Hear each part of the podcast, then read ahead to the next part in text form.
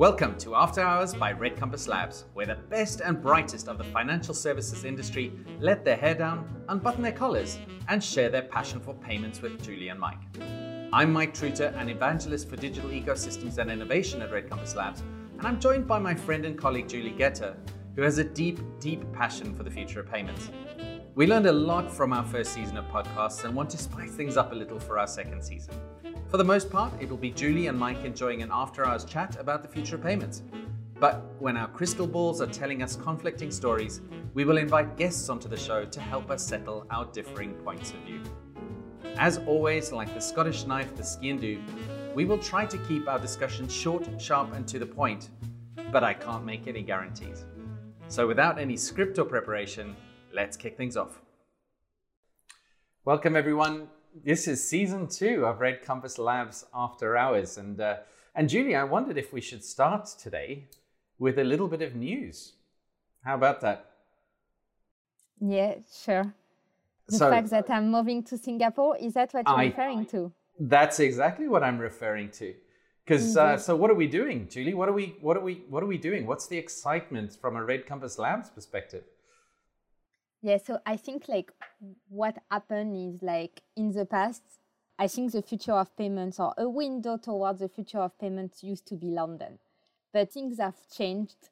And I think like now it's not fully true anymore. So um, I'm relocating to Singapore, joining Mike, so that we can create what we call a center of innovation focused on the future of payments. And the idea is like to be completely embedded in Singapore within the future of payment, understanding what are the next trends, what is coming towards Europe and the US and so on, because we think that effectively this is where we see the most innovation happening all over the globe. And reason for that, it's, um, it's I think, a good mix between regulators with pushing for innovation and also like fintechs very active in this area that are trying to leapfrog the current paradigm to create more financial inclusion, more innovative product, whether it's on Web 3.0 or DeFi, you know, leveraging crypto, looking at CBDC, pushing for actually multi CBDCs. So everything is happening in Asia. So that's why we are both going to be in Asia, I guess. Absolutely. The sun rises in the east and moves west. And uh, innovation in payments does exactly the same from, from our perspective. And so, yes, from the end of March, we'll, we'll both be located here in Singapore and hopefully be able to talk about some of the, the exciting work we're doing with our partners in coming months as well. Very exciting. And I think, as Julie said, you know, a, lot of our interest in thinking about the future as well is looking at the emergence of, you know, in the formal rails, CBDCs, the central bank digital currencies, but but maybe also you know we've been looking a little bit at the synthetic CBDCs or the synthetic uh, versions, including kind of commercial bank digital currencies, and and you know of particular interest in this part of the world is is Partior to us. That's that's really forging a, a slightly different models, but you know we've got we've got some great work happening with the uh, mBridge project in Hong Kong and uh, Project Dunbar here on the CBDC front. So I'm hoping that we can we can certainly be close to those and and uh, looking in a little bit more detail. I think to be fair, it's a bit beyond CBDC, right? And I think what is happening is like often people abuse the term CBDC. I think what we are interesting to explore is actually like how can the new technology be leveraged to create more efficient payment rails, whether it's domestic or actually like cross border. And I think because all of the or many domestic rails are now very efficient, the focus yeah, for, true, for right? basically this technology should be cross border because this is the area where there are still a lot of pin, pinpoint. And to be fair, when we say cross border, I think it's cross border content within an internal organization. So between several jurisdictions of a big bank or it could be like really going outside to the market. And today leveraging a network of correspondents and maybe tomorrow hopefully tomorrow actually leveraging not next year tomorrow right? Tomorrow absolutely tomorrow. And i think for some institution yesterday already right?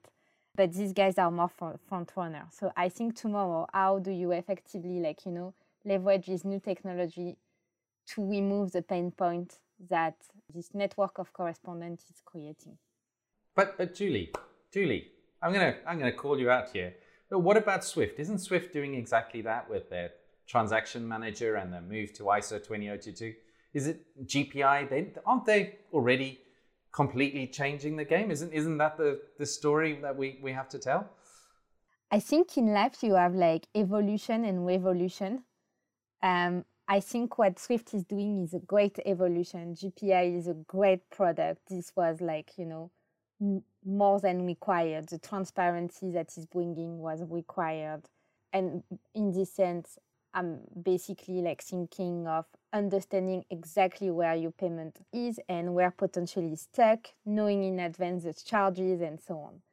Um, but you know, like to be fair, discussing this with one sales rep few years ago, and now she was introducing GPI. You had GPI for packages for a very long time, right? Where you use Royal Mail or you use like, you know, um, DPD or Hermes, you're able to log into your the website and understanding where the package is. So I think like payments was a bit playing catch up when introducing GPI. So it's good to say that. Now is it like revolutionary? Not yet. Maybe we'll see some revolutionary use case on top of this. I think at the moment it's nice to see that, you know, banks have already built on top of GPI and allow their customers to have access to some of the data so that like, you know, they could do things like manage their liquidity better and so on. Now it's still relying on a network of correspondents. I think again, transaction manager is trying to do things that are really a pain point from the industry. So again, like being in a position where you can access the payment and the data from wherever you are in the chain and thinking of like, you know, the next five years, whether at some point the payment has been converted to an MT, then each participant will have still access to the MX format. And I think like it's been twi- it's going to be interesting to um, also discover and understand a bit more the partner propositions that are going to be available on the uh, transaction manager platform. So Swift has already announced that they're, you know, going to launch some services for to validate the transaction in terms of fraud, AML, and so on. So I, I, I think it will be nice, but like it's an evolution. It's not a revolution. I, I, I, I tend to agree, but I, I think I think we have to accept, you know, the world the world's payment rails effectively the, the, the kind of the majority of the flows definitely the cross-border flows, are, are using those rails today. And to transition suddenly to something else, when, when the entire ecosystem is effectively built around that, is, is extremely difficult, right? The, the formal ecosystem of, of, the flows of money. So we have to realize that it, it's a transition as, as revolutionary as, as ideas can be. Actually, we need to be careful with our with our economies, right? And and uh, there's a reason for caution as we as we move to, to different ways. But for me, it's fascinating. That's why we want to be, you know, in Asia as well because we want to see this interplay and this transition. We know it's going to happen faster in certain jurisdictions than others. You know, uh, and certainly, you know, one one of the things that I, I'm always interested in. You know, we speak about leapfrogging, particularly happening in in the less developed countries where you know they don't have as much, uh, let, let's say, very efficient payment rails or, or, or, platforms in place already. And, and you know, we've seen that grow out of you know, the, the mobile money implementations that we see in, in developing nations. You never see those you know, in, in Europe or, or, or the UK or the US um, as such, but you see them in other nations where that infrastructure, the financial infrastructure, just doesn't exist in, in the same way to allow efficient flows of, of, of, of, of money and, and where financial inclusion, frankly, is is at a different scale. You know, where where the where, where not enough people are, are yet on formal financial rails. And so I think I think it's fascinating how this is going to play out as we move everyone onto you know the, the new global way that, that, that's that's kind of emerging and, and we want to be part of that i think i'm, yeah, I'm, super, I'm super excited actually absolutely and I, I agree with you you know like i think for me you mentioned two key points One is yeah, it will take time for the industry to transition because I think like it's not only a change of technology, it's also a change of processes around this technology and therefore a change of mindset. So what like you know this platform are working on is a bit like collapsing a lot of different steps that used to be handled by different parties.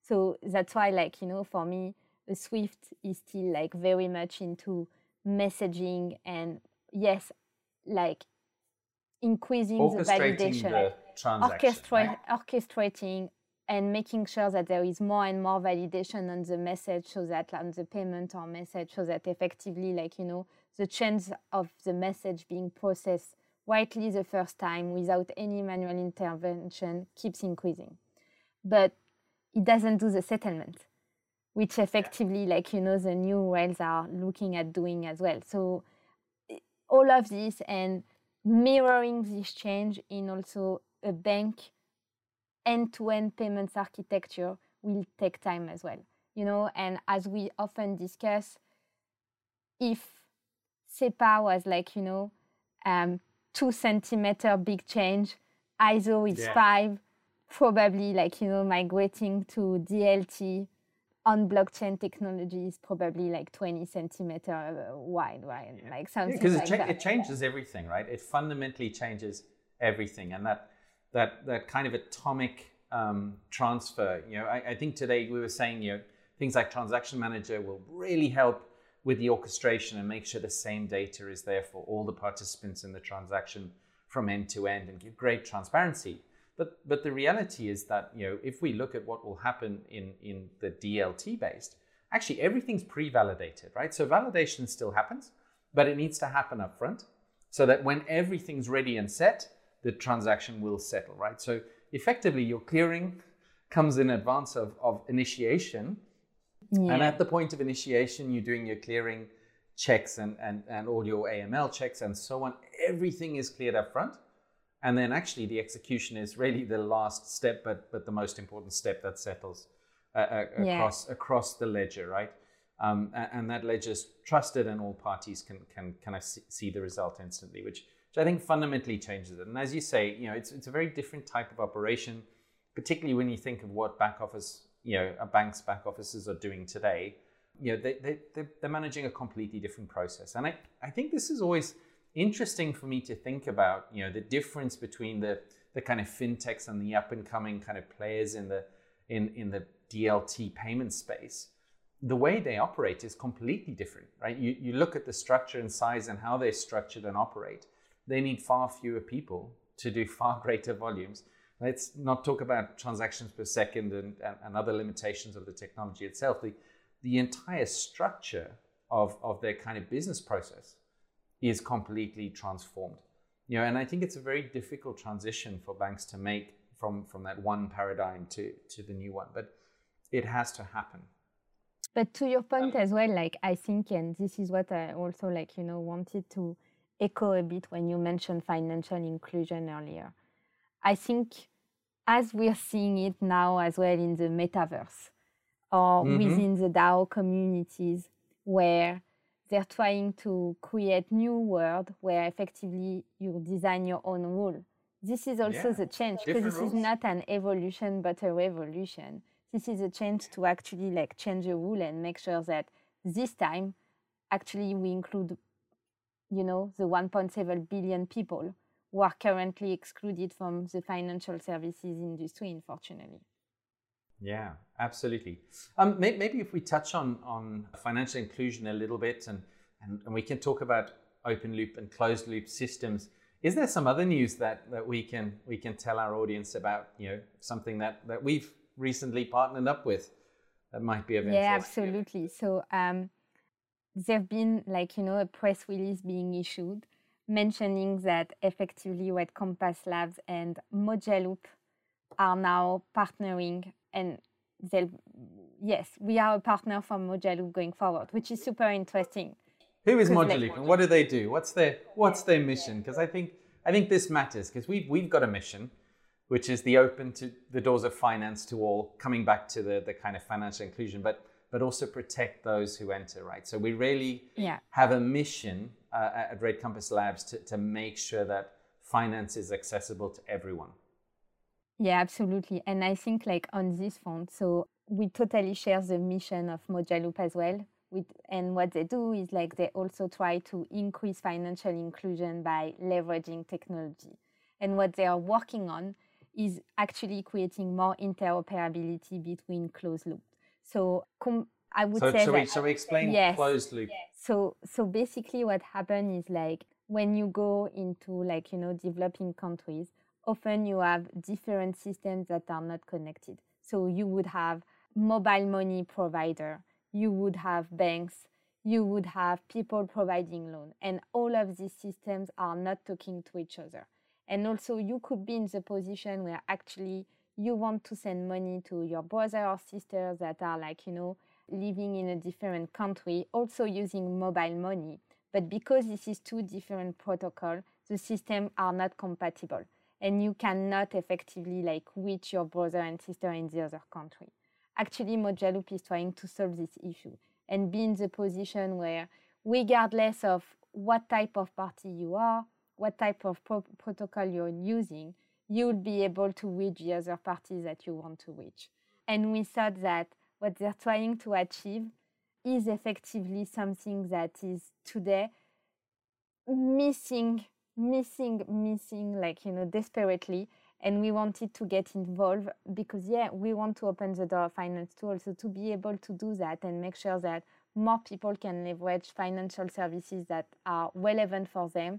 Interoperability is one of the key issues so that's why for us like partnering with mojaloop totally makes sense. Uh, Julie, you mentioned in developing countries, um, you know, having kind of separate silos of, of liquidity, but I, I think I think we see that Actually, actually, it's everywhere. It's, it's it's completely not developing countries, right? If you look at wallets, you know, closed loop wallet systems, right? So everyone wants that. I, I think I saw news this week, you know, that that most product development, you know, from from transaction banking are developing closed loop wallet systems. It's like, what? Why? Why are we? Why are we focusing so much on creating?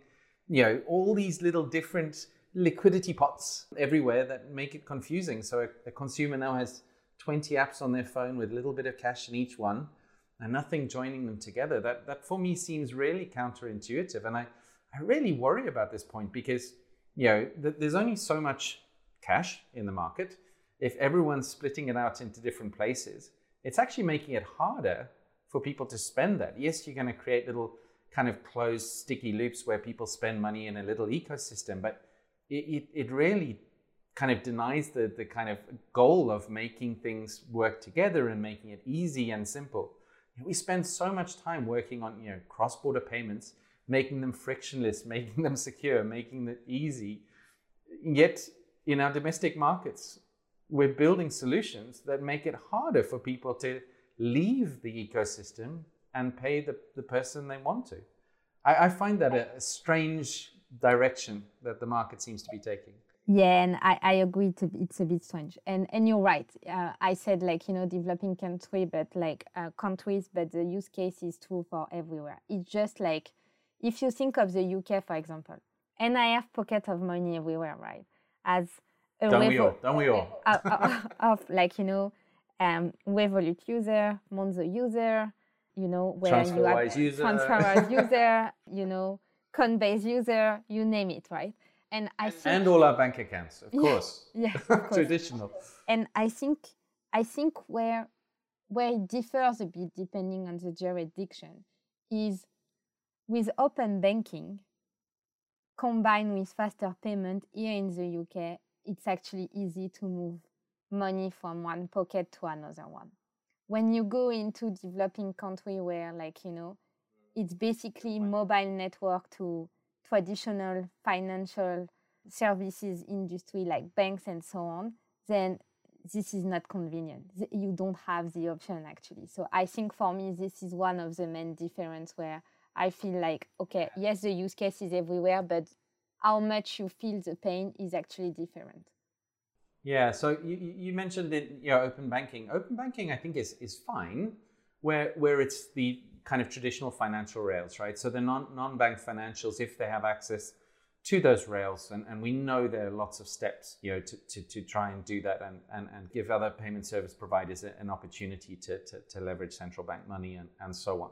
You know, and, and I've, I've always been very encouraged by, by some of the work that's been done here in, in Singapore with, with opening up last year the PayNow so that you can address a wallet as well. So wallets are all accessible on, on Grab and Liquid Pay and, and a few others, um, which I think is a great move. But again, it's it's trapped in a single economy. So that's that's fine if you're in Singapore. It's not so fine, you know, if you live in Malaysia and work in Singapore, for instance, and you know need, need to move money literally on a daily basis because because of your travel needs or because of your family, maybe you know going to school in a different country or going to college somewhere else, um, which is really part of the modern reality today. Um, and you've got this yeah. this whole mixture of different products people are using. You know, for cheap FX, I switch to that, so I have to put something in that pot to to move money. And then, but you know, you, you end up as a, as a, as a consumer having to just keep moving your money everywhere to, to fund all these little pots, right? It, and I, I guess like uh, not archaic. Yeah, not only like you know the mov- the money movement like you know is an issue. It's also like because you have your pockets of money everywhere. It's very hard sometimes to understand like actually what is my financial health how much money do I really have, you know, considering all the pocket of money I have everywhere, the buy now, pay later scheme I have yeah. subscribed to, and so on. So, um, so yeah, I think like you know, in, again, interoperability, being in the position when you have this 360 view, it's becoming a bit more and more critical. And as you mentioned, like I think, strangely enough, with the pandemic, I think that people will never be as mobile as before because now like you know the world of oh working from home exists. So you can be from one country live in another, in another and actually work in another one. Yeah that's true. Or work that's for true. Yeah there's a lot of people who've, who've decided to switch where they're working right you know Correct. live in one country work in another effectively as a teleworker so yeah it's interesting use case and we'll, we'll definitely see that grow as we become global citizens, right? More than maybe ever before. I, I, I want to quickly bring you back. You know, we spoke about open banking, a great initiative, you know, designed to open up innovation and, and make marketplaces open and and uh, and uh, promote an ecosystem perspective. But you know, you mentioned financial health and well-being, and you know, when we think about financial health, it's much more than just pockets of money, right? It's pockets of savings or future savings, thinking about retirement plans or insurance policies and so on. And in, in this this world of it's gone beyond open banking now. I think I think open finance is still still the term that, that we keep keep looking looking towards happening. Where where are we on that journey?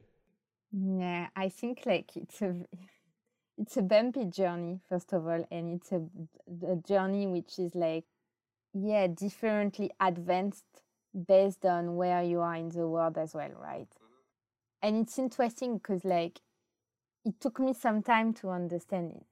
I think like open banking is great to understand your financial health to budget and understand how much can I spend now and how much like can I spend a bit later. And understand like you know your credit worthiness when you want to commit to bigger purchase like house and so on. But it doesn't help you on the long term to actually switch to a mindset where you're like i have a mortgage what does that mean? Can i invest? So basically it's again helping you to budget not to invest. I think to be in the position yeah. where you want to invest really you need open finance so that you really understand okay how much cash or liquidity as an individual do i have available to plan the future? And this is a completely change of mindset. So i think like it's different story per generation as well. We had we have this discussion all the time mike on how sort of you and i apprehend money slightly differently right on this term and that how i think like you know culturally maybe as a french person as a woman as well i was not like really raised to invest. But this is where open finance for me as an individual is all the more so critical so that I can really see okay, you have this insurance policy which is cost, costing you X. you get this out of the policy. Actually, maybe you should you switch to a different insurance policy. Same for you know health insurance and so on. So I think like open finance will help. The part that worries me a bit with open finance is how much of the decisioning will be based not on my transaction history but on my social network. Yeah. What's going to drive the AI, right? So this, this is a Absolutely. completely different discussion. Yeah, yeah. Okay. But this is part of open finance. Open finance is, is, is beyond the financial services industry. So open banking was very much, okay, current account and payments. movement of money. Very much debit. payments focused, yeah. right? Absolutely. Where where here it, it could go beyond, right? So yeah, yeah, because I think it's very different. You have to show me my balance and let me initiate a payment. You know, these, these are, are simple things and as, as important as they are, um, they, they're simple, but it's, it's completely different when we start to get into that world of understanding my financial health and being to tra- able to transact in, in a different way. And I think this is one of the other things that, that fascinates me. And I always think about this parallel now, you know, uh, you know, we speak about, you know, often in terms of payments, we're looking at payment versus payment, right? When we think about cross border, you know, you, are buying one currency, you know, and selling another. There's always a payment versus payment effect, you know, uh, uh, the transaction. But I think I think we're getting to, you know, the, the the starting to get to the delivery versus payment, right? It's another asset for the payment. As so, soon as you start buying stocks and shares, and we start to move into tokenized assets, and actually, it's all got to link up together, right? And that payment leg becomes part of a transaction that has meaning or context beyond just the movement of money from account A to account B. Actually, it's it's that whole con- context of what am I getting for the movement of my money? Like what what's the purpose? And I, I, I think this is a kind of fascinating journey. And I think I think because of the the movements that we're seeing in in kind of atomic swaps and exchanges that, that you know the, the for for different assets or different you know representations of value we're definitely moving to a different place, right? We're, probably not there. You know, today we think, I, know we've had this discussion before, you know, what do you keep in an account? Will you keep a balance, right? What do you keep in a wallet? Well, you can keep all sorts of things, right? It doesn't have to be just cash. You can keep cards, you can keep all sorts of other things, right? You know, if, if you wanted, you could keep your your bonds, you know, or, or, or, whatever your your paper your paper stocks um, and and and share certificates and so on in, in your wallet. And and it fascinates me as we go on this digital journey, you know, of how we move from just thinking about value in cash to value of all those assets and the whole health. And that that's where I see us going for the open finance. It's it's so much more than the traditional you know value system you know the cash system that that we think about today i, I agree and i think like you know speaking and a bit coming back on financial inclusion because mm. it's so much more it means that effectively like you know the access is like um, even more limited than it is when you think of only access to debit account access to credit and so on like being in the position where you can access stock, you can access like to some extent crypto as well because like and that's the thing people think often that crypto are not regulated that the gains they do on crypto they don't need to declare it and so on. That is not true. So people trading crypto and not like you know declaring please start now otherwise you may get seriously in trouble from a tax perspective. Yeah um, eyes but, wide open right? Yeah yeah absolutely but I think like, you know, on all of this is, yeah, let's think of access. And I do agree with you. And, and that's why we're seeing payments being more and more central because it's not the exchange of value could mean different thing and the value per se could be represented by different thing when in the past it was mon- mainly like you know money and by then i mean I, I mean like i guess currencies provided by a state now it could be something else. It could be like you know two stocks being ex- exchanged a stock versus an nft a stock versus a crypto. So you just need to a, coin issued by a commercial bank right? We go back to the old yeah. days where companies used to, to write effectively issue currency right? I think yeah, yeah I've, I've got i remember my you know when i was i was younger going to going to the, the museum and um, you know we, we my family had donated some things to the museum you know from from the company of old whatever the, the, the family the family company. And i remember being shown banknotes issued by the company which just fascinated me. And i was like what? Companies used to print their own money? Yes they did because it had value right? That organization was able to to kind of be valued and and you know promise to pay the bearer you know currency. And and it fascinates me that we're moving back to that where a, a private entity can now you know can issue effectively something of value that, that people value because that company issued it right? There's there's that that it's trusted enough that the people can accept it. Yeah no absolutely. But i i think for me like you know coming back to your liquidity trap point mm. I think, unfortunately, this is kind of a, a downside or an unintended consequences, maybe of fragmentation, of like you know what value mean, of how what is the best way to exchange these values and so on. Um, so, like I wish I, I wish I could say yes, we're gonna solve the problem of liquidity trap, but I think at the moment for a lot of use cases, this is not the priority and often, mm. even ourselves, when we get into discussion around next gen proposition and so on, okay, but what does that mean from a liquidity perspective? No, people like, you know, like are not targeted to, to that much at the moment. So I feel like the more fragmentation there will be, the more liquidity traps, unfortunately, you, you may need to face. Well, and the more need for interoperability to bring them all together, right? So bring Correct. the closed, you know, make make the closed loops open loop by by putting something over the top, which I think is is absolutely critical, right? Because it, it, it's unsustainable. I think in the in the long term, we have to figure out how to make the ecosystem open. Yeah, you need this bridge. You need basically capability to, like you said, like move this liquidity from one pod to another 24 7, definitely. Yeah. And also, like, I think you need good tool that allow you to understand like what is your position at a given moment? And so that's step one i would say and step two is almost prediction. So helping you to actually optimize all these liquidity traps would be a dream come true right? So okay i'm, I'm going to kind of pick up on a point you know know your position. That's great. So when when you're you know working in in a you know a dealing room in a bank you know they're professionals at managing positions right Traders yeah. in, a, in an investment bank, they manage a position. But we're talking about the man on the street here. Does the man on the street really think about managing their position?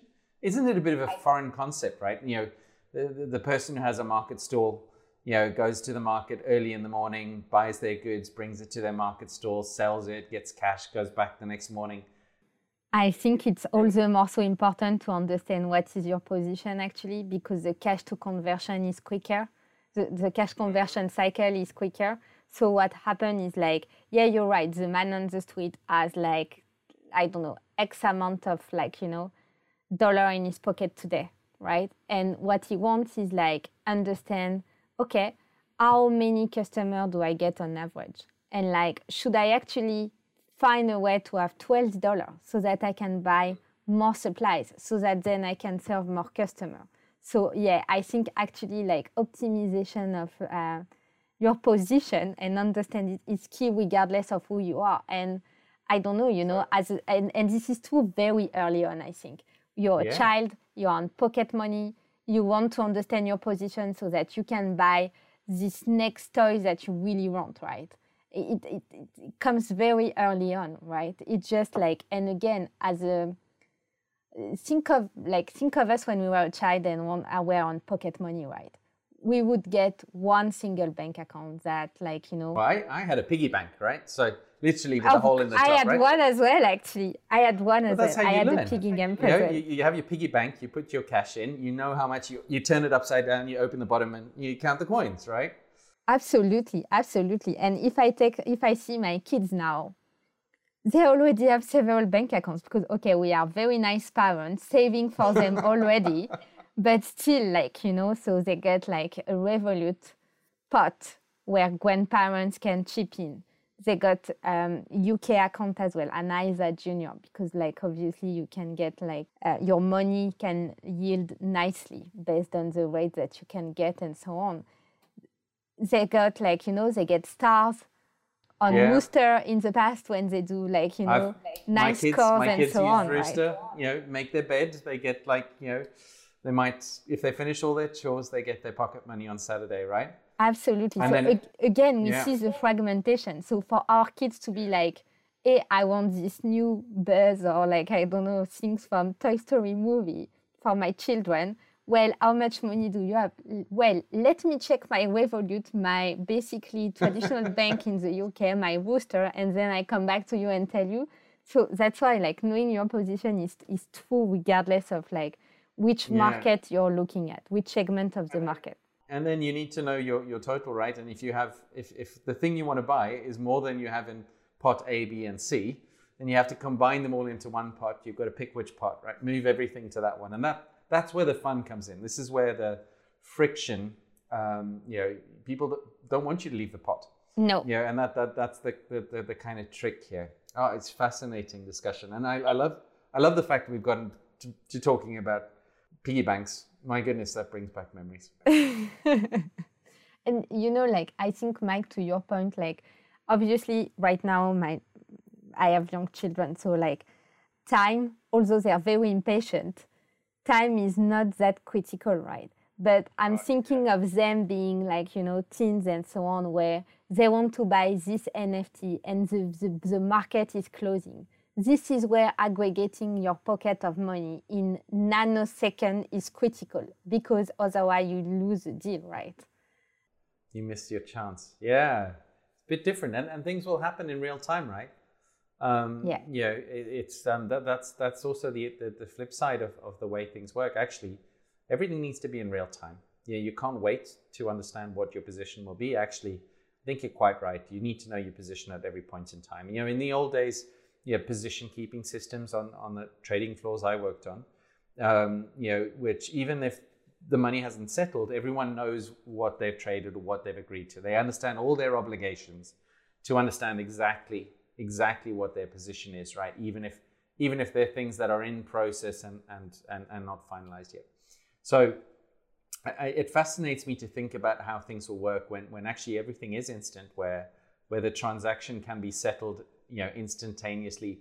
You know, it's it's amazing in in, in the the kind of um, distributed ledger world or the, the, the kind of new new uh, settlement rails, whatever we want to call them, crypto rails, everyone understands their position instantly because the blockchain is always up to date, right? Yeah. It's always the ledger, the trusted ledger that they can see what's transacted, what hasn't, right? They know what hasn't transacted, and, and, and there's no question.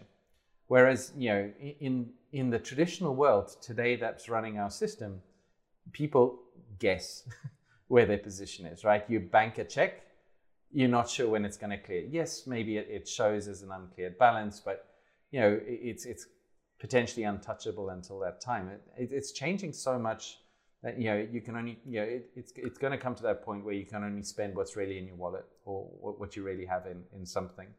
Yeah, no, absolutely, absolutely. And I think, like, you know, the concept as well of smart contract and conditional money will be key as well. And I think, like, honestly, there is situation in my day-to-day life where I cannot wait for this to happen. And we were discussing it with like one parent's friend as well of like Yeah. um, because in the UK, you know, you need to register your kids to after school. Most parents do because schools stop at like 3.30 and for working parents, it's impossible to get like, you know, on time to pick up your child. So they introduce this concept of after school club. The issue is like the after school club are always oversubscribed. So as soon as the portal open, you need to be here, you need to click and you need to pay right away, right? To basically like book your child. And to be fair, often you may be there because your system is slow. Like you, it's already fully subscribed at the moment you can reach the, yes subscribe button and pay button. It's Imagine like, it's like buying week. tickets for a Queen concert or uh, you know, whatever. Absolutely, Exactly. It's- absolutely, like whatever. Um, You need to be on the case. But imagine or Dua Lipa or, whatever. You, you've got to be there waiting, right? When it opens, go, go, go, go, go. At the moment, imagine this with a smart contract. All of a sudden, you don't need to be like clicking like crazy. Your You set everything up. You're ready before it starts, and uh, you know when the gate opens, it automatically executes. Wow! But then, how does how does ordering work in that situation, right? Because it still has to to work through one at a time, right? So is it going to be random? Oh, there's a whole there's a whole heap of different problems to think about when when you get there, right? Absolutely, but like you know, I know we are starting to run out of time, so I just want to say, and it's after hours. So cheers to the moment where smart contracts will become part of our day-to-day life. well, at least conditional payments. I, I, I, I, listened, yeah. I listened to a great podcast this morning, actually hosted by the Stellar Development Foundation. And actually, there was a little bit of a discussion on, on um, where smart contracts need to be, or if we have to use smart contracts at all. And, and it was it, it, got me thinking. I think I think there's there's definitely something I want to think about. Where is it on the network? Is it on the node? Is it you know?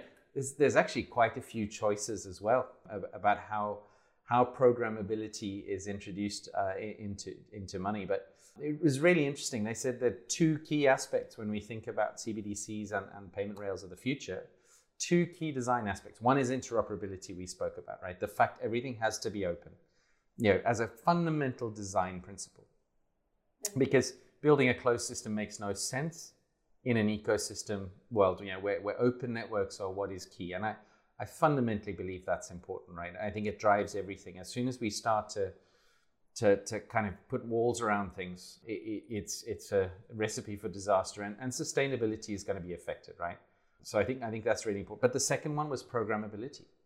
And you know, I, I really like that. You know, that the two things we need to think about. There are lots, but it has to be interoperable. It has to be programmable because that matters in future, right? And you know, programmability always worries me. Conditional payments. You know, I, I remember going to a session back in I think 2015 already or, or early 2016, speaking about blo- blockchain at that time, and and a, a big part of the discussion was you know somebody getting their you know their monthly allowance from the government because they're unemployed or like a fuel allowance you know to, to, to buy to buy gas.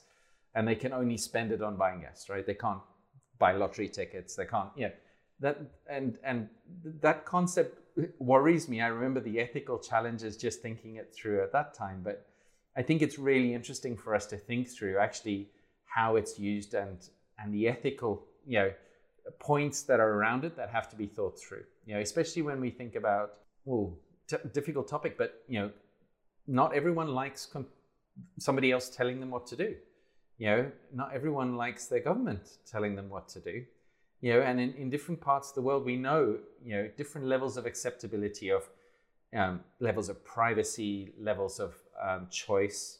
You know, are are predominant in in certain you know um, cultures and, and, and, countries. And I, I, think the programmability really is going to be very interesting to watch when we see kind of different types of regime implementing it in different ways to control behavior. And what you know, when, when we think about it, we think of a very simple example: controlling inflation, right? Which is which is a problem today. You know and, and how programmability might be used as, as an inflationary control, as a monetary policy control, you know, to, to, to help to help the economy as a whole. But but yeah, I think so many difficult policy choices ahead for, for central banks.